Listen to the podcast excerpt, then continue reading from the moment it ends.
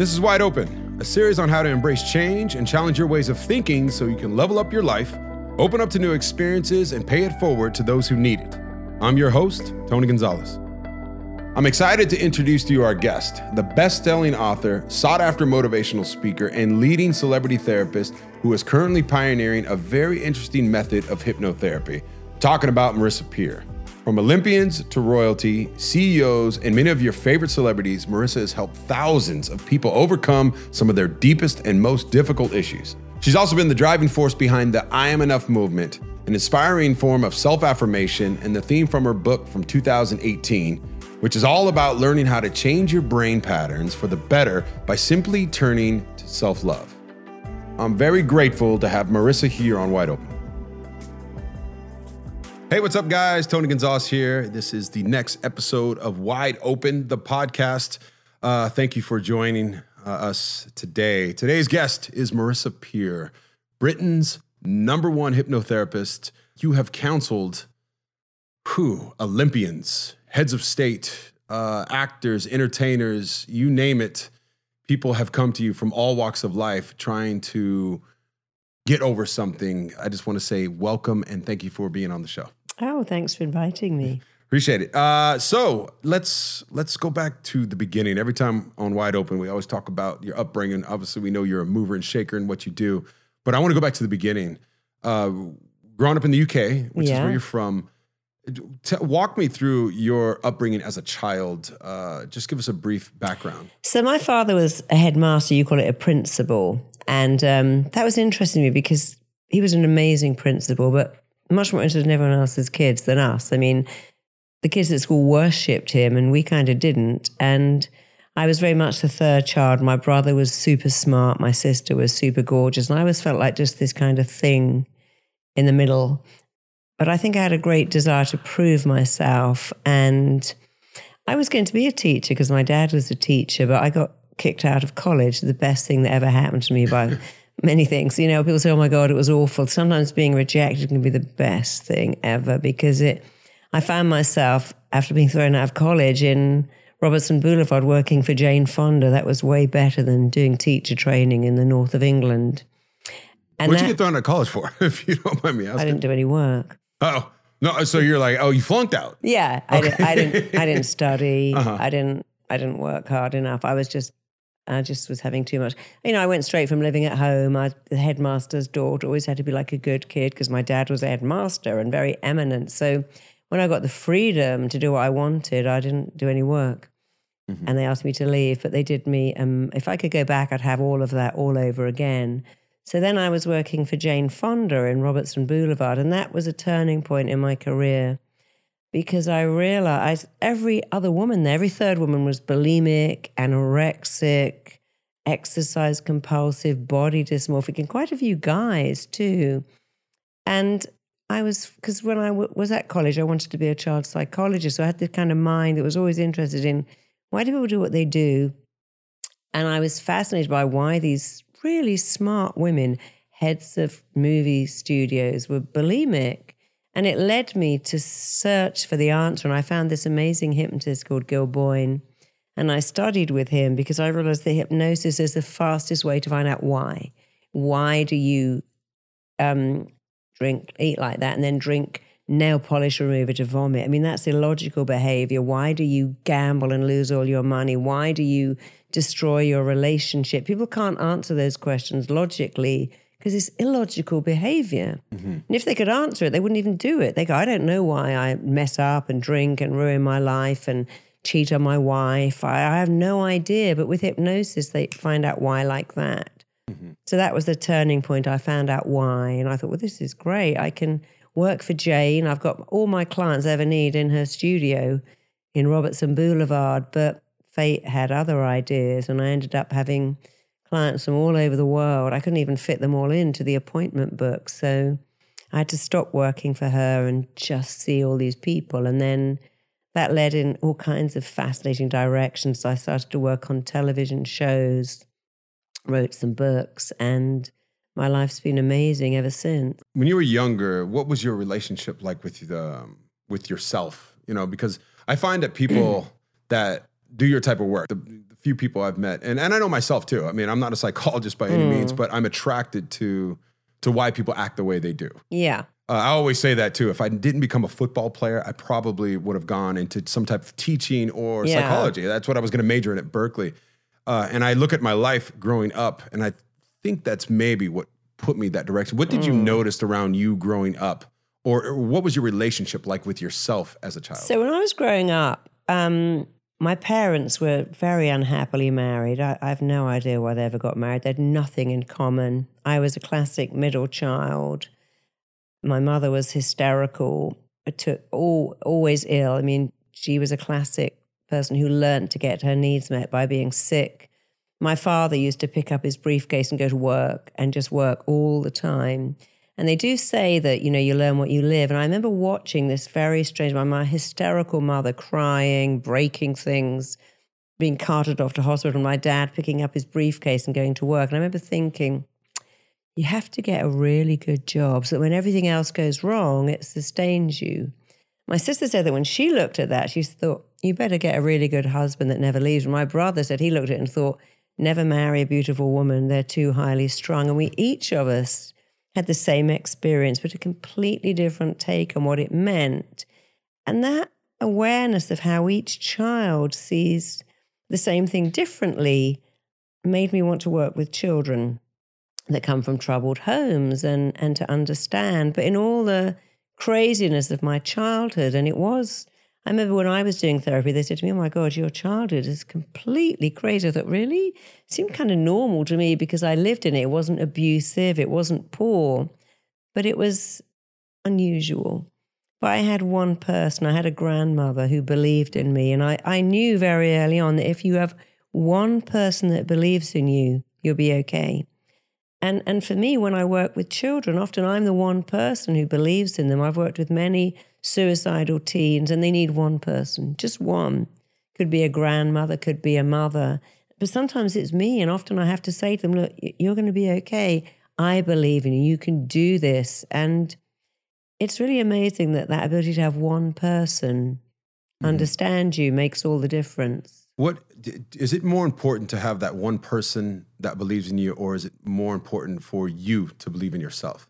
Well, it's more important for you to believe in yourself, but when you're a child, you can't do that because children by nature must idealize their parent. When you're born, you look at your mum, maybe she's mentally ill or an alcoholic. If you work that out, that is terrifying because you're a dependent child, dependent on that crazy adult to raise you.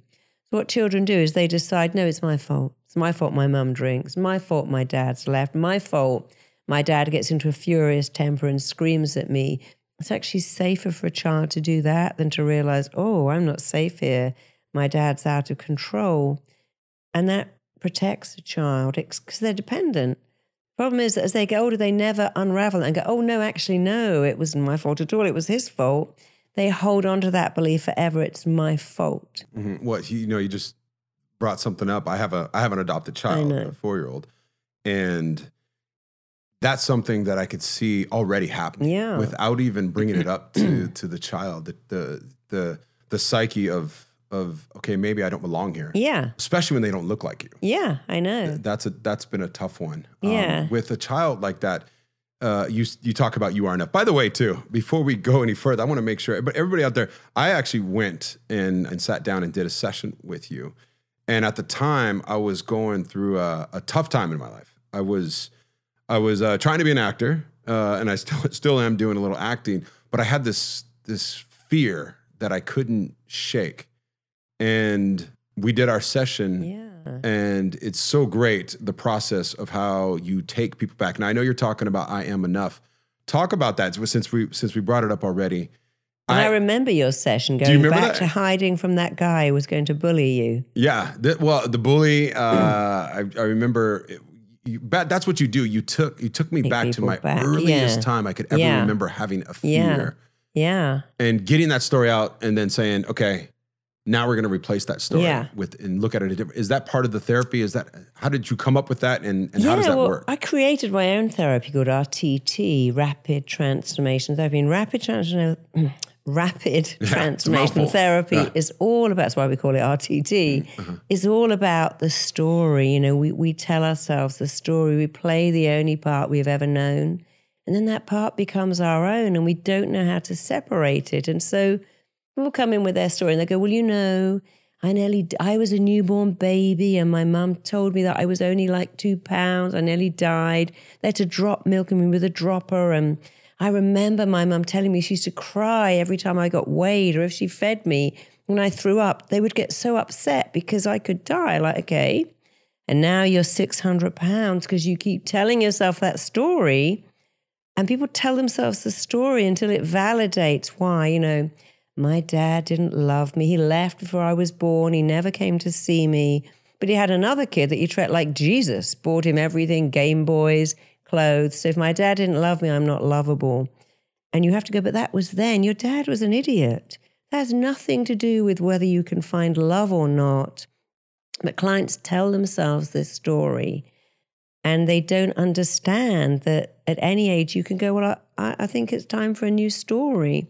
And so my job is to first of all find out where, where, you know, they come in and go, I don't know why I do this. Mm-hmm. I guess I'm just messed up. I don't know why I can't speak. I've always been that way. I go, nope. No baby looks away when you look at them in the hospital. No baby goes, don't look at me. I'm having a bad hair day. We're all born with so much confidence. You have four children. They never go, no, I, I can't get a banana in my mouth. I, mm-hmm. I can't get to grips with this walking, reaching. They're, they're wired to go for something. But a lot of damage is done very early. And, and I see that all the time. Really silly things like people come in and go, you know, I, I can't ask for money. And then RTT has what I call interruptions, where after they've gone back, they have to then say, but that's not me because, and that can't be me because, and that won't be me ever again. And what that does is it starts to change the neurons. It's actually called neuroplasticity. It starts to change the way the brain is wired. They stop thinking the way they thought as a child and put into place different beliefs, and then they're forever changed. And it's amazing to see it in action. I remember after we did our Yeah. session, uh, you recorded it too. Yeah. And I listened to it every day for 30 days. That's and it was right. just this, it, by the way, it was remarkable. Because it rewires your mind. it rewires your brains because basically you, Yeah. you go back to that fear and you base at least for me and I, I I was bullied as a child I got beat up as a child and this goes back this is not the bully story I had in seventh, sixth seventh eighth grade that when I talk about all the time this was like way younger you took me to memories that I hadn't had I, I, I forgot about yeah, honestly people go back to being a tiny baby. you can that your therapy brings out these memories that people have forgotten about in the Tiny womb. baby that, in the that is incredible Uh. Yeah. Because in the womb, the hearing is such a developed sense. So RTT works like this. First of all, you investigate. Someone comes in and says, "Oh, you know, I've got a fear of um, enclosed spaces," and some of those have actually been children who've been locked in their crib like for two days and they can't get out. Now they've got a fear of being trapped. So you investigate what you, you start off with the understanding that no one is born with any fear except two things fear being dropped and loud noises. Babies don't have fears. They'll stick their hand in a dog's mouth, they'll crawl straight off out of an upper window, they'll put their hand in a fire. They, they don't know what fear is. And they certainly don't lack confidence. So you investigate where did this come from. When you've got that information, which is very easy to find in hypnosis, you find it like with you in the first five minutes. It doesn't take long. People come in and within five minutes they know, oh, and now you interpret what did that do to you? How did that scene lead you to have this belief that you're not good enough, smart enough, interesting enough? And then you interrupt it. And the interruption is very important. You have to interrupt the belief that says, I'll never find love, I'll never make money, I'll never be anything, amount to anything. And then you install a brand new belief, which is the recording, and you play that for 30 days because the mind learns by repetition. So while the session will change someone completely, the, the recording will wire mm. in that changing. Yeah. So what I did too, I don't know if I ever told you this. A lot of the the the affirmations or whatever you want to call them, Mm, I call them statements of truth. statements, statements, Statements of, of truth. truth. The statements of truth that you were telling me on that recording, and by the way, I still have the recording on my Good. phone. Uh, I actually wrote that down in a little yeah. diary book, and I still I was looking at it today. It's crazy. I I knew you were coming on, but for whatever reason, I picked up this book and I was looking Mm. through it, and it was all those statements of truth to myself Yeah. that I would read every single day, and I reprogrammed my brain. The more I read it, the more it became part of me.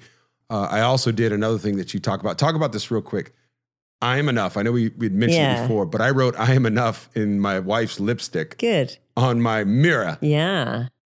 And I would look at it every day and kind of reprogram Yeah. myself. That was something. That was like a campaign or something that you did. It's a movement I started called I'm Enough. I started it on Twitter and Instagram, and then I wrote a book called I'm Enough, and I have a eight week audio program, video program called I'm Enough because as a therapist, I realized very quickly there's only ever three things wrong with everyone I see, whether I'm seeing a movie star, an Olympic athlete, a politician, a, a, leader of a country. I see all of those people. They all have the same problem. Yeah, they don't think they're enough or they feel so different that they can't really connect properly, or they have a belief that what I want is not available to me. Mm-hmm. They all go back to being somewhere in their childhood, and we get rid of that. But I found out that every addict I worked, I've worked with thousands, believed they were not enough. Every bulimic, every hoarder, every compulsive shopper, every compulsive shoplifter, they all had this with I'm not enough and I need more. And I'd always say, you know why you need more? Because you don't think you're enough. And they'd usually get big tears come in their eyes and go, really? I'm like, come on, of course.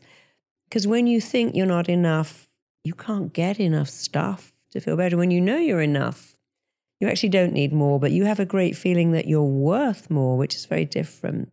So I started the movement of writing it on your mirror in lipstick because the mind learns by repetition.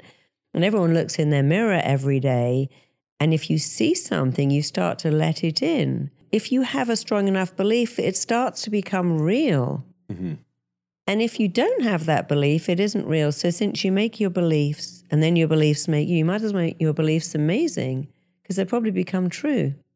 That that sounds so easy in theory. Yeah, I though, know. Right? Yeah. So the compulsive, uh, somebody's probably listening out there and they're saying, "All right, I hear what you're saying, but how do I uh, do? Is it is there any other way I can get to that point if I don't have access to someone like you? Obviously, you have a book coming Yeah. out, Yeah. uh, or or it's already out. and it's like ten dollars, and it has four downloads in it. That we sell them for forty five dollars each, so it's a great ten dollars. And actually, if you were really struggling, we would give you that for free.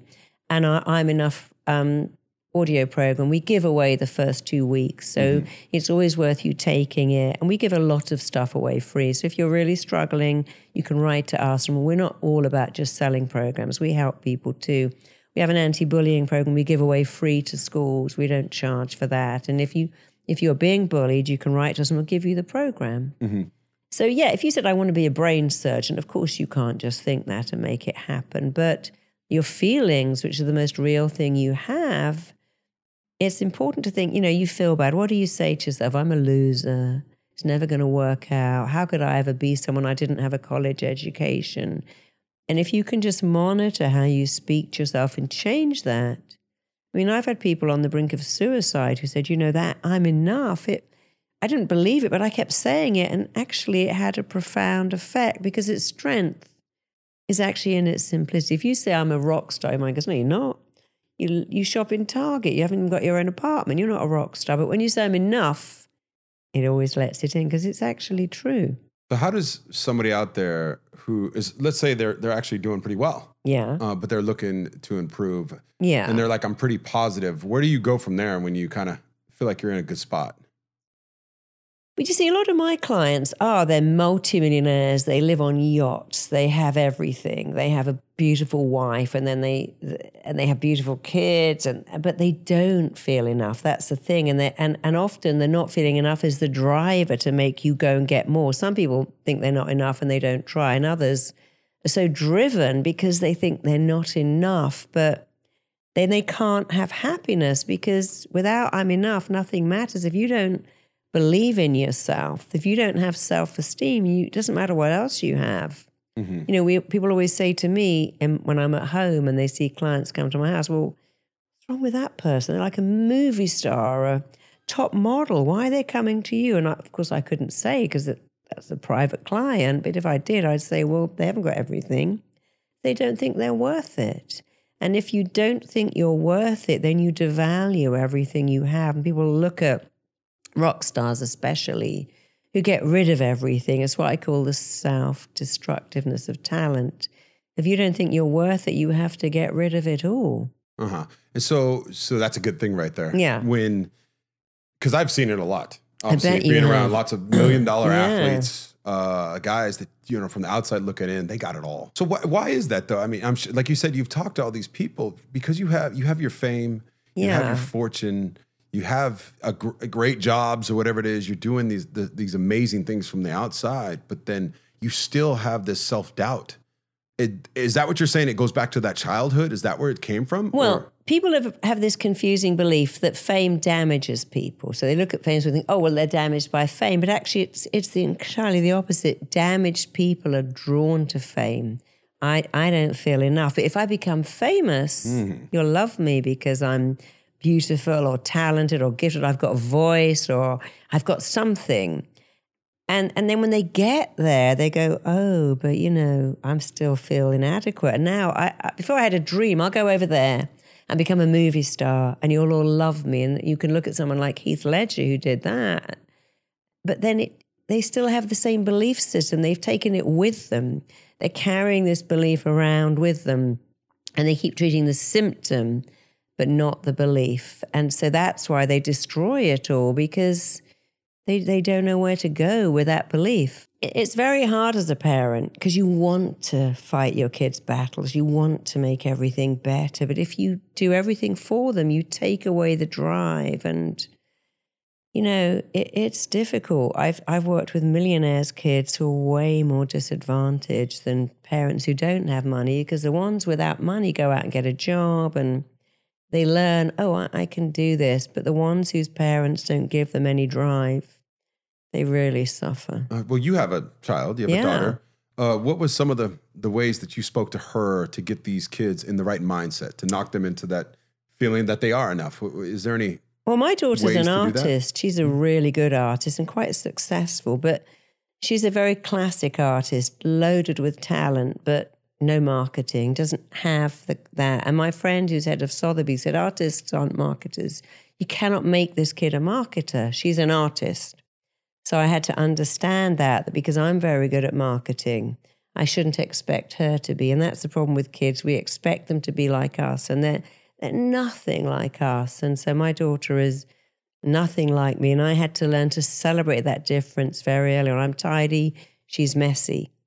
But I had to learn the classic mistake we make is to try and make our kids like us. And in fact, that guy, the prophet, said it correctly. He said, Don't try to make your children like you, try to be like them. Life doesn't go backwards, it goes forwards. They're not yours to shape, they're the sons and daughters of tomorrow. And you should never try to make them like you. Try to be more like them. Mm-hmm. So I remember that poem, it helped me a lot. So, what about a child's confidence or anybody's confidence for that meaning? Because I I see in my my four kids, uh, two of them Mm. are very like, come on, get some confidence. You can do this, and I'm doing everything I'm doing. You are enough. Yeah. Uh, and then the other one, sometimes I'm trying to pull them back. They're a little Yeah. cocky, you Yeah. would call it.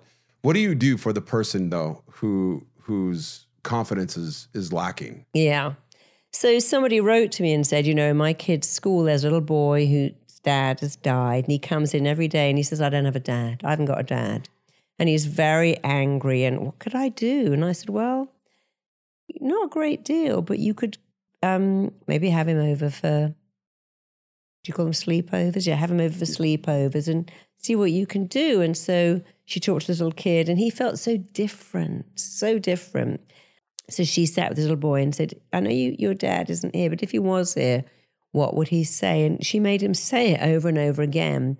And I made him a little recording saying, You're a great kid, you're an awesome kid, you're an amazing kid, you're a gift that any dad would love to have. And then she got the mother to write on his mirror, You are an awesome kid. And that actually completely turned that kid around because it's what he needed to hear. The kid has to say it themselves. You could say to your kid, You're amazing. They go, No, I'm not. You could say to your kid, Oh, look at that work of art. They go, I just scribbled there in two minutes. It's worthless. Mm-hmm. So it's not you saying it. Mm. Many kids say to their child, You're so wonderful. They go, Oh, mum, you just think that. No one else does. Everyone hates me. Or you say I'm smart, but my teacher doesn't think so. But when they say it, the mind lets it in. You see, if I said something to you like, "Oh, Tony, you're amazing," or "I love that painting. It's painting. It's incredible," I might make you feel that you want to give it to me. I could manipulate you with praise. I could say to my PA, "You're the best PA in the whole world. Um, you're amazing. Could you work all weekend?" Now I've kind of made her think, "Oh." Mm-hmm. I'm going to have to do that now. So your mind understands that praise has an agenda, except when you say it yourself. Mm. There's no agenda. Your mind says, if you say it, it must be someone else says it. It's like in a shop and they go, oh, oh my God, you look amazing in that. You should have that. And you need the shoes to go with it. And that's your color. And oh, look, we've got a matching. We think, oh, I'm going to have to buy all of this now. So we understand praise manipulates people. Accept your own praise. Your mind says, if you say it, it must be true, which is why self criticism goes in and does so much damage. And self praise goes in and does so much repairing because the most important word you'll ever hear are the words you say to yourself. Mm. And that's the problem with teenagers. They're waiting for some idiot boy or stupid girl to go, I like you. And I would say to them, look, why don't you like you? Instead of putting all this energy into making this person like you by buying them stuff and trying to please them and trying to do everything, do their homework and give them your lunch, don't do that. Mm-hmm. You like you. Because when you can really like yourself, the whole world will fall in line. They'll like you to the degree that you like you. Yeah, hmm. people fake it, but that's not real if you really, really, really like yourself. Yeah. I love what you just said right Yeah, there. other people they'll, do. they'll like you to the degree that that, you, you like, like yourself. you. Yeah, exactly. That's so important. I remember when I was playing football when it finally took off for me, and I've talked Mm. about this before. That it was it was a mental thing. It always is, right? Isn't that what, A what mental life is? thing. Yeah, it's, a mental you, thing. You said something too. Uh, we had dinner. Uh, I think it was last weekend.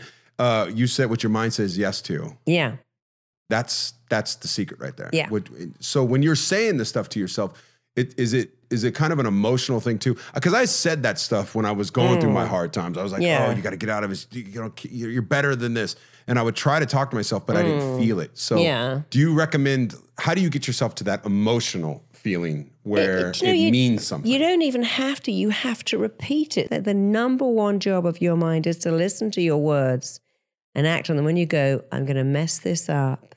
It's all going to go wrong. I haven't studied enough. I'll never pass that exam. Why would anyone date me? I don't have enough money. You're, you're presupposing it when if you say something different, you get something different. Mm-hmm. Because your mind's number one job is to listen to what you tell it and act on it. I love that. That's that goes back to when I told you that I wrote down in my my little diary book, Yeah. whatever it was that I was reading every day. And it really the reason I was doing it is because I was I didn't know how to articulate Yeah. what I felt about myself. Mm. And I think you're exact. Uh, well, you are exactly right. You're the expert on this. Yeah. But that's what I would recommend to a lot of people out there. You have to learn how to talk to yourself. Yeah. And, And write it- it down yeah. and memorize it and go back to it every single day until it becomes part of it. It becomes Mm. like you're learning a language. You're learning the language of how to talk to yourself. And the language of the mind, a few things to consider. The mind only works in the present tense. You can't go, next year I'll be a millionaire. Next year uh, I'll have a hot body. Next year I won't be depressed. It has to be now, today. So, first of all, you've got to speak in the present tense because that's all the mind understands. Secondly, you've got to use very compelling, powerful, descriptive words that really turn on and excite the mind. And people don't understand that. They say things like every day in every way, I'm getting better and better. Better and better from what? Every day I'm making more money. Well, you could make $10 a week more, but that's not exciting. Mm-hmm. So you have to use really, really powerful, descriptive, relevant, up to date words. Mm-hmm. And then, and that's probably why you love your tape, because when I make people recordings, I really excite the imagination because Yeah. I understand that that's what excites it. It wakes up to good words and it doesn't even understand what undescriptive words are. So people can really go, How was your weekend? All right. Yeah. Not bad. yeah. Um, when I saw a beast, how are you? I'm the size of a house. I'm like, well, clearly you're not because you wouldn't get in the chair. Yeah, I, I just eat all day. I'm an out of control train wreck. I eat for 24 hours a day without stopping. I said, but not really, because surely you go to the bathroom. Surely you take a nap. And And then they, yeah, don't really eat all day. But when you say that to yourself, your mind believes that you do. Yeah. So here's the thing if you walk in there and go, I'm starving, oh my God, I'm starving. I could eat a horse, your mind goes, oh my God, you're starving. Well, I have a little thing called an appestat and it controls how much you eat. But when you told me you're starving, I'm going to switch that off and you're going to stand in that fridge and eat everything like a mad person because you just told me you're starving. And you see, 100 years ago, that's what we died of more than disease starvation. We're really scared of being hungry. Yeah. So people think, you know, I logically now I've got a cooked chicken in my fridge, but I'm so hungry, I'm going to eat all those jelly beans and taco chips now. So when you say I'm starving, you'll eat like you're starving, even though you know you're not. When you say I am hungry and I need to eat some really super healthy food, then you and I'll wait an hour for that, your mind totally gets that. Mm-hmm. So you got to see your mind as something that's working for you. And if you give it the right instructions, to do an amazing job. And if you give it the wrong instructions, like all people who work for you, do a terrible job. Uh, that, that is incredible because I hope people out there listening understand yeah. it. It it sounds like it's so easy too, but mm. I, you have to work at this. Like that's another thing. And, and and doing your hypnotherapy, it could happen in one session. But the people out there, sometimes, at least for me, it like I had to keep going, especially when that ingrained feeling of I just I can't do this. Like I'm just I'm I'm always been afraid or I'll never ever be able to let go. That was my thing. I couldn't let go when I was acting or when I was in front of a camera uh, for whatever reason. But and it took me a little more time than than just the one session, but eventually I got it. Yeah. Well, people change in three ways, and, and everyone should know that. The first change is instant. You know, I came to see Marisa, and when I left, I've I've never smoked a cigarette since. I just I don't know what you did, but I can't eat chocolate. I ordered a coffee, had chocolate, and I sent it back with no I don't eat sugar in any form. So that's very exciting, the instant rapid change, which many people get. And others change cumulatively bit by bit. They go, you know, I, I did have a drink, but I only had one, and then I didn't want another one. And I just noticed that that change was creeping up. And the other changes retroactive was I didn't even know I changed. And suddenly I woke up and thought, I haven't shouted at my kids for two months. Mm-hmm. I haven't had a migraine for three months, and they don't even know they've changed because they have lag time. And if everyone expects to change immediately and they're the retroactive or cumulative changes, I think it's not working. So understand that for everyone who changes instantly, others change retroactively and others change cumulatively. It's like I had three driving tests before I passed my test. Some people have one, but once you get on the road, you're all equal. Mm-hmm. It doesn't really matter. It matters at the time. Yeah. So we all change differently. Don't compare yourself. And if you're starting to say these exciting, I'm enough, I'm significant, I've got a gift, I can monetize it, allow that to sink in. It's about, you wouldn't go to the gym and go, I've done 600 sit ups, I should have a flat stomach now, I can go home and never work out again. You go to the gym, you build a muscle, but then yeah. you maintain it. Yeah. And I wouldn't say it's hard because I'd say, look, we talk to ourselves every day. Everyone talks themselves every day. The difference is you learn to talk to yourself better. Yeah. I think I'm that one where I do it over and over and over and over, and then I'm thinking, okay, this isn't working, and then all of a sudden I look up and I'm like, shit, it's working. I have been so positive, and yeah. I have been on fire, and I've been free, and I've been yeah. everything that yeah. I wanted to program my mind with. So really, your brain is a computer, and it's you can program it to do whatever you want. And That's, like all computers, the thing with your brain is it's always switched on, and it records everything. The way you feel about everything is down to two things: the pictures you make in your head and the words you say to yourself. So if you watch people on a roller coaster, are they screaming because they're happy or terrified? Who knows? The mind doesn't even know, actually. But if you say, I'm excited and this is thrilling, or I'm terrified and I hate it, you actually will get the same response. You can even just change the words and not the pictures because the words create the picture. So imagine you had to go on stage or go for an audition or go for an assessment with your boss. You go, oh my God, I'm so scared and it's going to be terrible. I know I'm going to break out in a sweat. And I know when he asks me a question, I'm going to open my mouth and go, oh. Mm-hmm. Or you can go, I'm excited. This is my opportunity to show him who I am and what I can do for this company. I've got 20 minutes on my own with the boss to present him some ideas I have. I'm excited. Your mind doesn't question that. So you can be excited or nervous. You can be terrified or ecstatic. They kind of feel the same. Mm-hmm.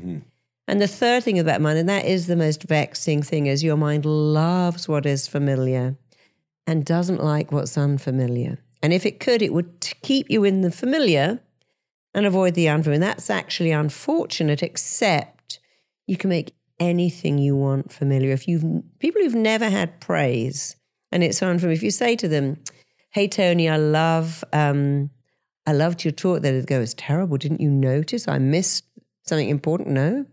So not only do they have to reject the praise, they've got to add in the criticism because that's what their life was. No Mm, a lot of praise. people do that Tons too, of yep. criticism. You say to them, I love your shirt. They go, I've had it for five years, got a hole in Yeah. it. As a hand me down. Or you say, um, I hear you got a prize at work for the best salesman. Yeah, that's because the other guy was sick. So they reject praise and, and add in criticism because it's familiar. And I have to teach them, okay, I want you to praise yourself. You think I ask them to have a root canal, but I make them praise themselves because there's nothing that will build your self esteem like praise. Mm-hmm. And you can make anything familiar and anything unfamiliar. But you got to understand that your mind is wired to run back. So I work with people who go, I only date losers. I don't know why that is, but that's what I attract. If you push them for the goal, I did meet somebody really nice, but I I couldn't see them again. Why not? They were too good for me. I went, their behavior was unfamiliar. But if you stay with them, it'll become familiar. Words are so powerful. So and sometimes powerful. we're just talking, just talking. We don't even Yeah. realize what's coming out because Yeah. our subconscious Yeah. is taking Hmm. over. Uh, because that's ninety five percent of what you what you say Yeah. and do is, is it's your subconscious. Yeah. You're on autopilot.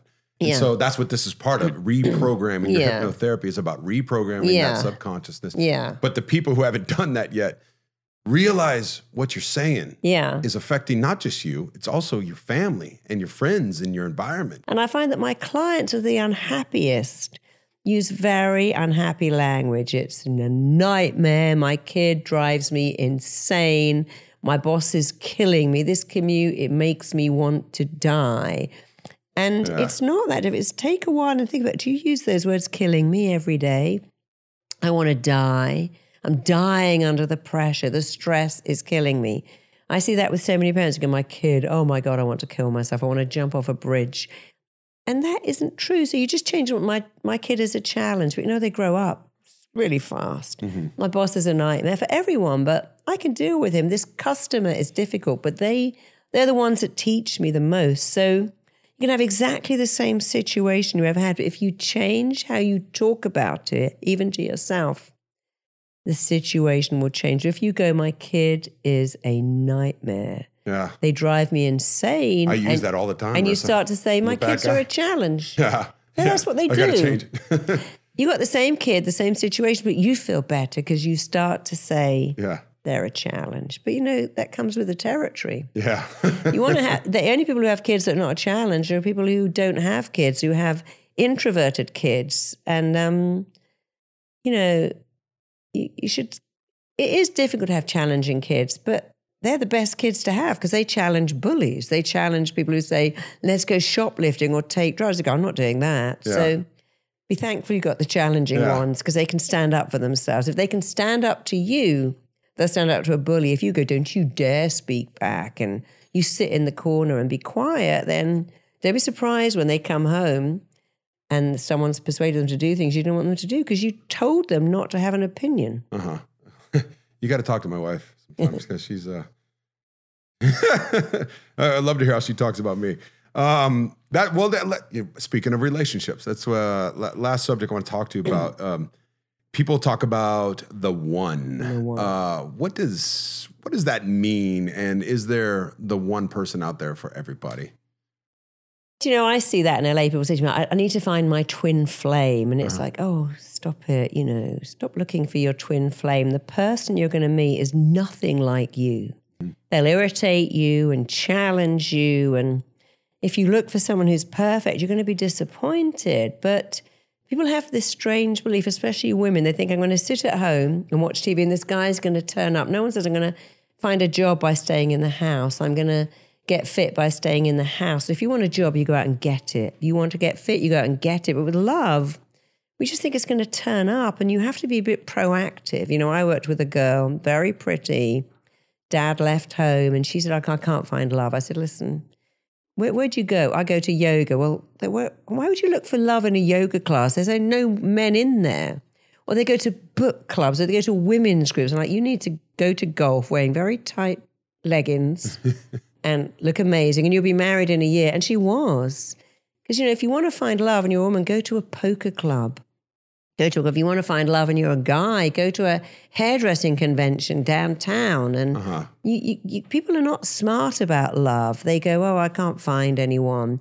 But they're in the wrong place. Or they go to a bar where everyone looks just like them. Uh-huh. And, or, you know, they don't understand. Or they go, I just want someone gorgeous. It's like, no, that's not important. Look for someone kind and funny and anything you can spend your whole life with. They go, oh, uh, you know, the sex, I don't even like this, isn't but the sex is amazing. I was like, well, that's never going to last. So uh-huh. being with someone because the sex um, blows your mind is is a bit of a tragedy because when it wears off, you've got nothing left. Uh-huh. Uh-huh. And so the thing with love is you have to be, first of all, proactive. In fact, no. The most important thing, in fact, the only thing you need to do to find love is to believe you're lovable. First, you got to go, I'm lovable. I deserve love. I'm worthy of love. And it's very hard because women hear all this, you know, I've got to have fat hair and, and a thin butt, and I've got a fat butt and thin hair, so therefore I'm not lovable. That's just so not true. Mm-hmm. First, you decide I am lovable. I'm lovable just the way I don't have to take anything away or add anything on. There's nothing to be snipped off or shoved in to make me lovable. I am lovable now.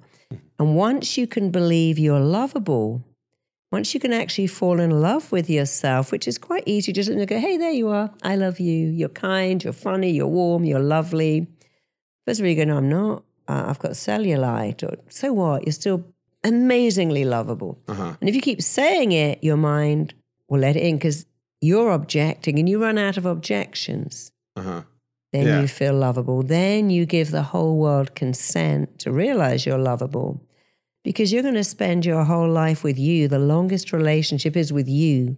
You might as well spend it really loving yourself. It's the beginning of a romance that never disappoints you, never goes away. And then when you've done that, put yourself in front of the opposite sex or the same sex, if that's what you like.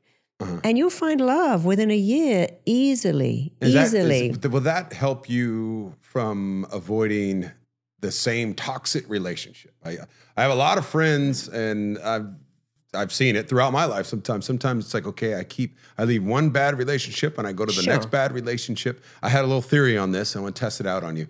I think it's a reflection of you. Mm, well, the person that you end up with. If people are like, okay, I keep finding the same person. I'm like, yeah. well, maybe you have to change yourself because you're going to keep attracting the you're same person. You're completely correct. If you think you're not lovable, your belief is I'm going to get dumped. Well, nobody says I'm not lovable. No, but they right? feel it. Uh-huh. They believe it. I, they, am I okay? Do, do, you, do, I look? Are you sure? Mm-hmm. Could could you come into my life and make me feel better? And you see these people who don't really believe they love, and they say to the other person, "Please love me. Could you love me?" Sometimes they go, "Sure, yeah." And then they go, I don't want to love you. I'm bored now. Uh-huh. Or they might go, no, not at all. So if you give someone the permission to make you feel good, they can make you feel bad. Of course, somebody can enhance it. So if you feel unlovable, if you feel not enough, the, the scourge of the modern world, because we're told you're enough if you're tall, if your breasts are up here, if you've got a six pack, if you wear designer labels, if you've if you've got a nice house, if you've got a nice car, if you haven't got that, you're not enough. So we buy into it and then we try to find someone to make us feel enough, knowing that we're not enough. If you think you're not enough, your belief is, I'm going to get dumped. So if I pick a loser, well, they just dump me early. I, I, can, I don't have to prolong the pain. So imagine I don't think I'm good enough.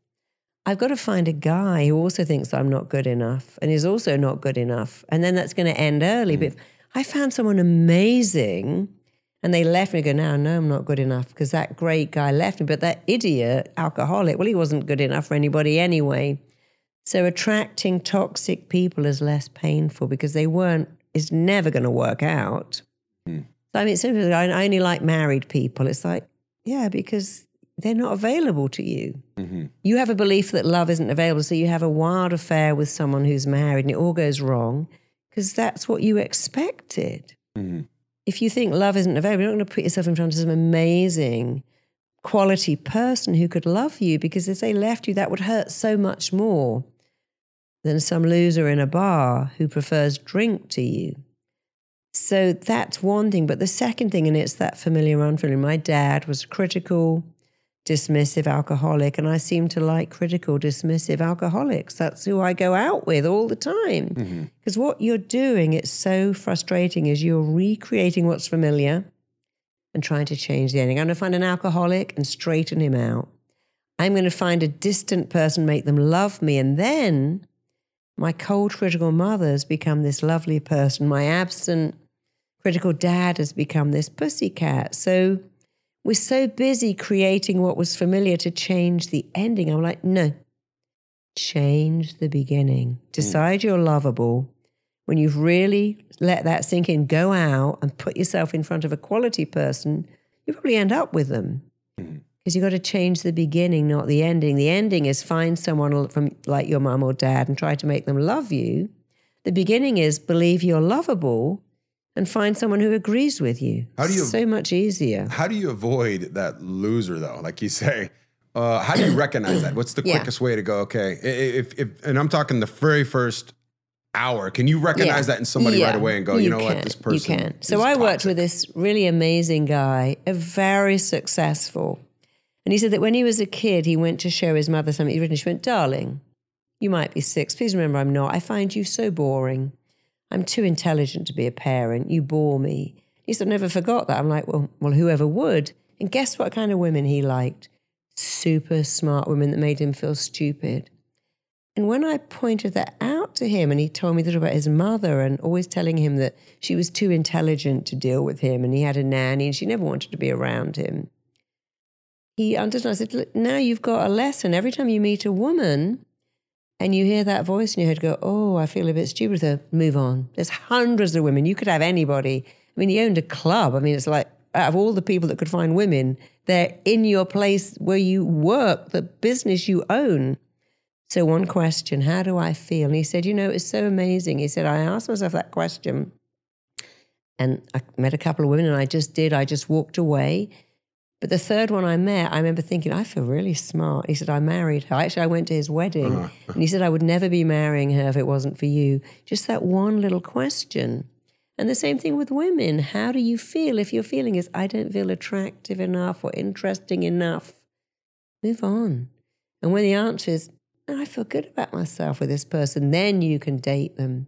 Uh-huh. So be selective. It's not like there isn't enough people. There's thousands of people to date. Yeah, just be honest, right? Just be honest with you know what? This person just made me feel stupid or insulted me, and even though they try to play it off, And people say, oh, I knew he was bad news, but I Yeah. carried on seeing him because I thought I could change him. I knew that woman would leave me, but I stayed with her anyway because I thought I could persuade her to stay. You know, stop changing them. Yeah, You quit trying to change fix another them, right? person. Quit trying to fix them or change, change them, right? you. Yeah. Yeah. Yeah. yeah. And that's the way. Um, why this practice over medicine? 70% of people going to the emergency room, two thirds of all people going to their doctor have problems um, that are not, that are psychosomatic. Psychosomatic means the pain is real. If I have a psychosomatic migraine or a psychosomatic tremor, it's real, but my mind is causing it, not a diseased organ. And doctors will say, you know, 70% of people in the ER, they can't fix them because it's it's not a diseased organ. It's diseased thinking. You know, we're not machines that are broken that need fixing. We, we have thoughts that need fixing, and and medicine isn't really designed to do that. You know, I train many doctors in RTT.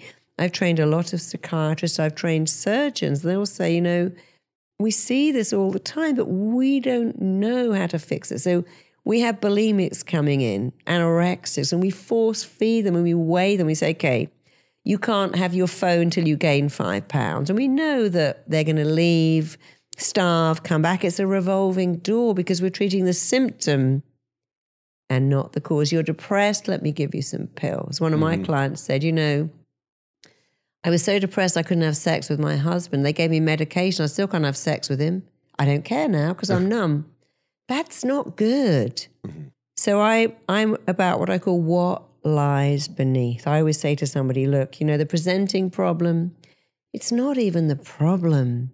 You got to look for what lies beneath. We train all of our students, we've trained like 3,000 to look for what is going on underneath. And if you treat the root, it will never come back.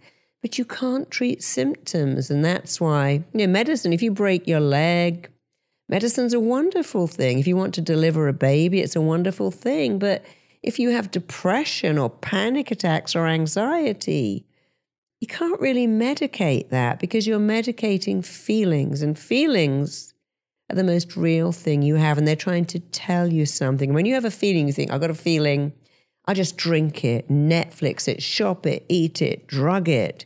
It would just regroup and come back stronger and stronger. You got to feel your feeling. Mm-hmm. That it no longer requires to be felt. And when you understand what the feeling is telling you, then it's a whole different world. Uh, do people have a hard time understanding that? Though? I mean, what's what's the biggest misconception of hypnotherapy that you've seen? Oh, that someone's going to wave a magic wand and you're going to go into a trance and be made to do what you don't want to do, which mm-hmm. is not possible. Or that um, you know they're yeah, going to. Because people have seen the stuff on on stage, act yeah. like a dog, and yeah. every time you hear this noise, you're going to jump up well, and down. One so. in ten people are very suggestible. And the same person who will have a drink and act completely out of character and find that drink makes them relax and do wild, crazy things, they're the one in 10 who go up on stage in a show and volunteer because they want to be someone else for half an hour. They make very good actors, very good comedians, but that's only one in 10. And I, I love that one in 10 because they are a dream to work with. But the other 90% are good too. So the, th- the thing with RTT is that we do something called role function purpose. And I ask people in hypnosis, I want you to tell me the role of the depression. They'll say, Oh, I don't have to go to work. What's the role of your illness? And even children of five, I worked with a little kid who had eczema everywhere. And I said, You know, darling, this is a funny question, I know, but you're really smart and you're going to answer it for me because you must set the client up for success. I always say to my clients, You're so clever, you're going to get this. You're so smart, you're going to know this immediately. I'm talking to their mind, I'm bypassing their conscious. I'm talking to the subconscious, which goes, yeah, okay. And then I said to this little kid, so if eczema was your friend, how would it help? And you said, well, every night I stand like that. Mummy puts cream and wet bandage on me. She doesn't put any cream on that baby. And at five, he understood that he'd seen mummy massage the baby. And he said, Mummy, I want that. Because don't be silly, you're a big boy. You don't need that. But mummy, I want you to massage me. No, I'm busy. You had a massage when you were a baby. Now you're a big boy. And of course, he said it to his mind I want the massage. I want that. And the mind's job is to do anything and everything to give that kid what he asked for. Now he's got eczema. He's getting cream put on him every night. Uh-huh. And if only doctors could say to people, and one day they will, before I give you this prescription, can I just ask you, silly question, but if your illness had a role or a function or an intention, what let's play a game. What could it be? And they'll tell you, well, you know, nobody looks at me because I'm big. I, I, could have been a, a, successful actress, but you know, I got really heavy and then I lost the part. But what there is, but then I never had to cope with the fact that I might not have been good enough. I coulda, woulda, shoulda. But then I got the depression. You know, I worked with a girl who had such chronic migraine. She had 40 injections in her head every month. When I talked to her, she said, My dad wants me to be a barrister. I don't want to do that. And he's told me all my life, you, you're going to take over the family firm. But when I got the headaches, he went, Oh, you could never be a barrister now. You'd be lucky if you could be a waitress. And then she was free. And then when I fixed the headache, she became a DJ, what she'd always wanted to be. Uh-huh.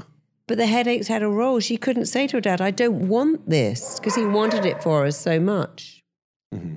So often, people don't understand that when they were four, three, two, seven, they asked for the illness, not not consciously, please make me ill, but it's like saying, I need attention. Uh-huh.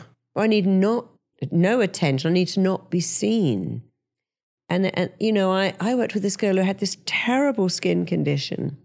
She used to burn if she went out in daylight, and you can imagine what her life was. She was a coach because she worked from home on a computer. And when I went back, she said that she got really bullied at school. And her mum went, Look, you, I can't help you. We have no dad. I'm a single parent. You, you got to go to school. You're going to deal with it. I can't help you. Just get on with it. And she said, I thought a thought. I want to be at home forever. And every time she got bullied, she'd think, I just want to be at home and never leave. And then she got this skin condition where she couldn't leave the house. Mm-hmm. And that's how the mind is. If you say, I want to never leave the house, I want to stay at home, when you're eight, that sounds thrilling. Be at home with the TV and ice cream. I don't have to go to school. Those kids are horrible to me. But the mind can't later switch that off. So she, the mind created this burning skin. She couldn't leave the house. Mm-hmm.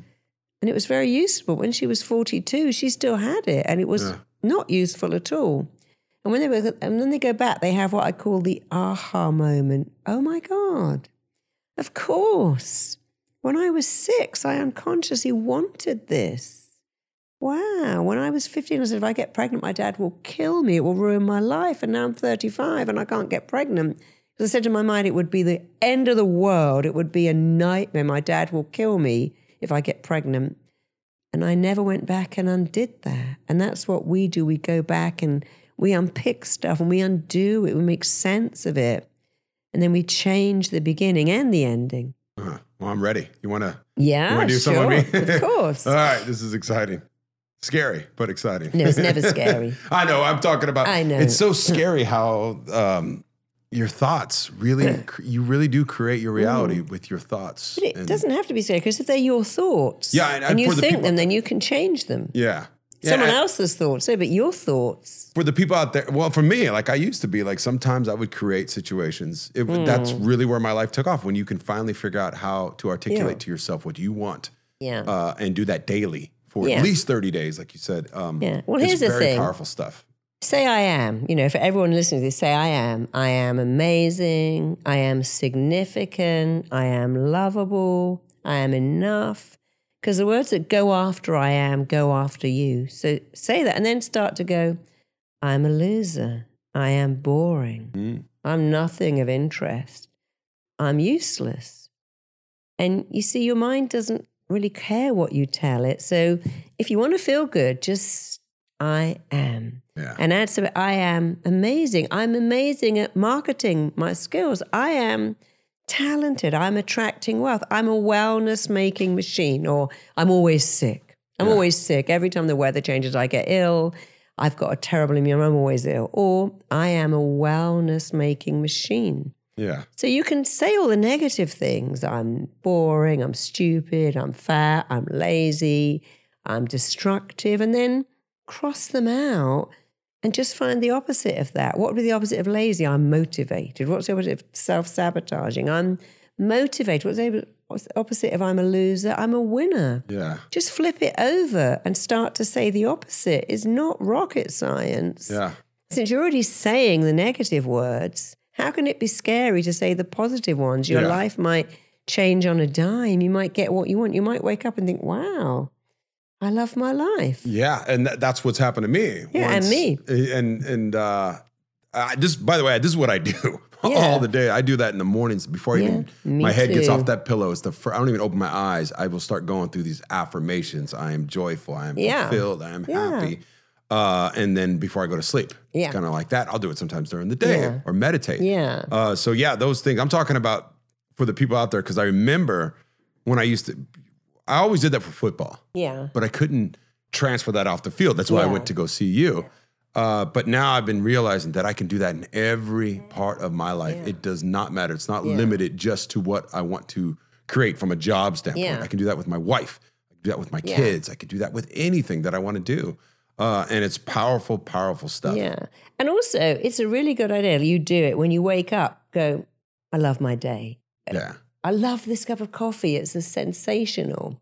I love the shower gel. It's my favorite fragrance. Because if you can start to celebrate little tiny things, your brain starts to feel like every day is Christmas. And then big things are just like amazing. So it's really good to vibrate at that frequency of starting the first, just going, because you know, you drink, just going, oh my God, this coffee is amazing. This Yeah. shower gel smells good. I love to hear my kids laugh. I'm in a car driving to work. How lucky am I? Because it's, you oh my God, the traffic on the 405. But Someone who hasn't got a car, that is their fantasy dream come true. You whine about your kid. Someone else would sell their house to have a kid. You Yeah. moan about your partner. Someone else would love the partner to moan about. Yeah. You moan about your job, your commute, your hours, but someone else would love that. And Yeah. you know, when we've both been to downtown Jamaica, I've been to Cuba, I've been to Mexico, and you think, oh my God, we have no problems. It's very easy Yeah. to moan about our life, but if you could remember that wherever you are, you someone else would probably swap places with you tomorrow, and your problem is their fantasy. yeah. Helps you get in perspective. But if you're really suffering, don't have to do that, but just do the I am. Yeah.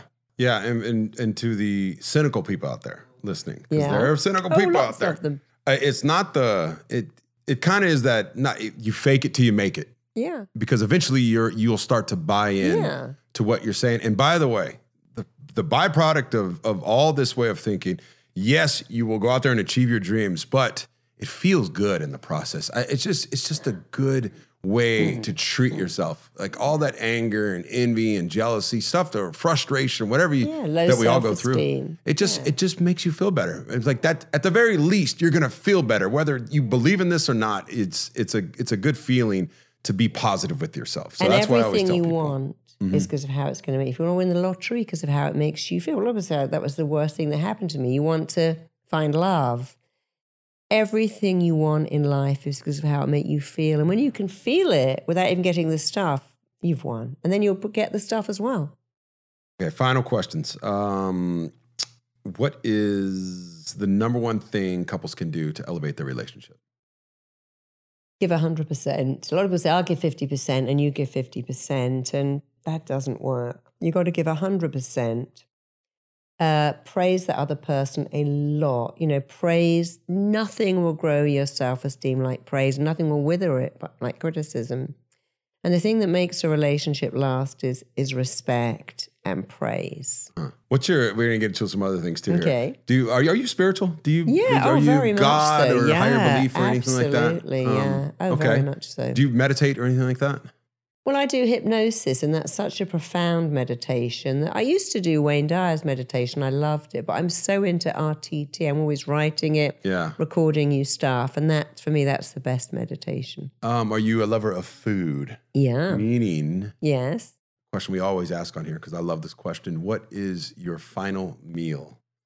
Oh, my final meal would probably be. we got to go all out. It could be unhealthy. No, it would Please. be a Yeah. combination. I'd have Yeah, go for it. fish and vegetables.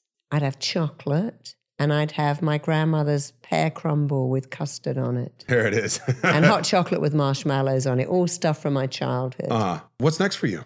What's what's on tap right now? You got I know you got your book, right? well, we're teaching RTT Uh-huh. in LA. We teach it every well, every fall. We teach RTT. So in the end, the middle of October, we're teaching two RTT schools in Marina Del Rey, the Marina Del Rey Hotel. Then we go straight to Melbourne. We teach it there. Mm-hmm. So um, that's exciting. We've got our RTT going into schools, we've got it going into hospitals, we've got several rehabs taking it. So it's really lovely for me that so much of the world is waking up to the power of RTT schools, jails, hospitals, rehabs.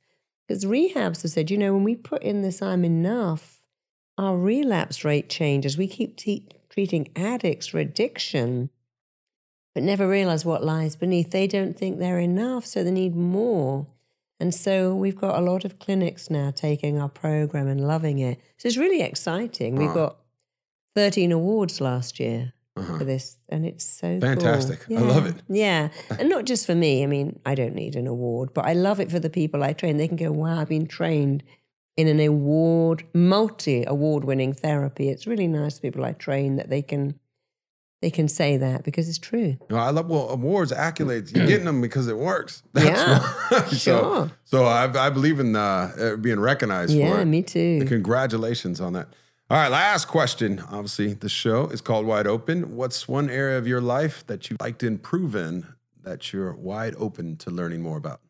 Oh, that's a good question. What one area of my life would I like to improve in? That's a really hard question to answer. You know, I my husband's an amazing cook, so I don't have to cook. I have an amazing house in London and LA. I don't have to do that. You know, most people are working so they can like buy a great house, but I Yeah. have two great homes. I got an amazing child, two great stepchildren, and I'm really happy. Um, I should read more actually. I, I'm so busy writing books. I, I don't spend enough time reading books, and I'm I read one at the weekend, and it was so wonderful. I thought, well, that's what I should do more. Find more time to read. Nice. I love reading, by the way. Mm. That's changed my life. Once again, Marisa Peer, thank you so much for being on the show. Thank you for having me. It's been delightful. Hey, what's up, guys? Uh, thanks for listening to Wide Open. Don't forget to rate, review, and subscribe on all podcast platforms and hit me up on social media at Tony Gonzalez88. Love to hear from you, answer any questions, uh, and just wanted to say thank you.